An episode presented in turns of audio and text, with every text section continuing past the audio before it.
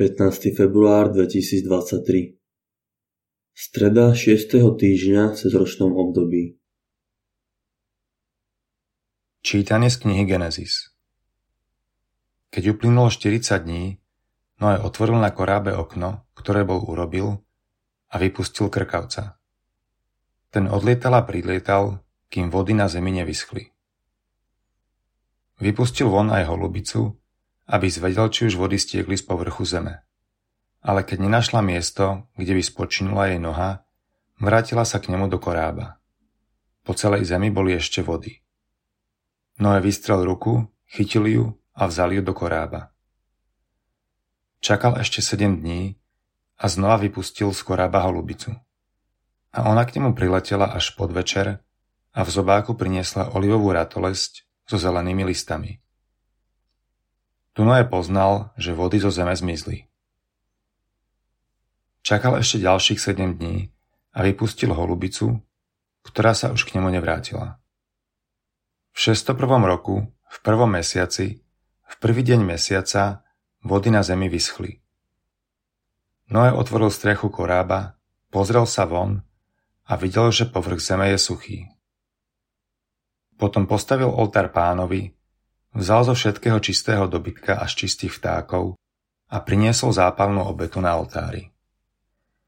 Pán zavonal príjemnú vôňu a povedal si Už nikdy neprekľajem zem pre človeka, lebo zmýšľanie ľudského srdca je od mladosti náklonné na zlé. Preto už nikdy nevyhubím všetky živé bytosti, ako som to urobil.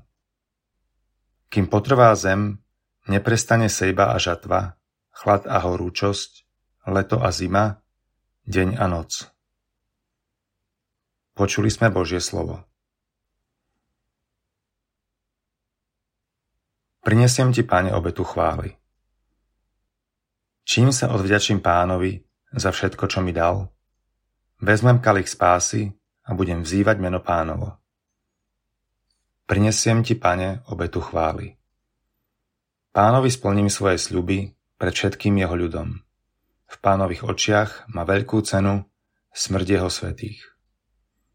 Prinesiem ti, pane, obetu chvály.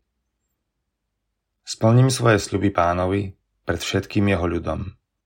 V nádvoriach domu pánovho uprostred teba, Jeruzalem. Prinesiem ti, pane, obetu chvály. Čítanie zo svätého Evanielia podľa Marka. Ježiš a učeníci prišli do Becajdy. Tam priviedli k nemu slepca a prosili ho, aby sa ho dotkol. On vzal slepca za ruku, vyviedol ho za dedinu, poslednil mu oči, vložil naň ruky a opýtal sa ho. Vidíš niečo? Ten sa pozrel a povedal. Vidím ľudí, zdá sa mi, ako by stromy chodili. Potom mu znova položil ruky na oči. Tu začal vidieť i celkom ozdravel a všetko videl zreteľne. I poslal ho domov so slovami ale do dediny nechoď. Počuli sme slovo pánovo.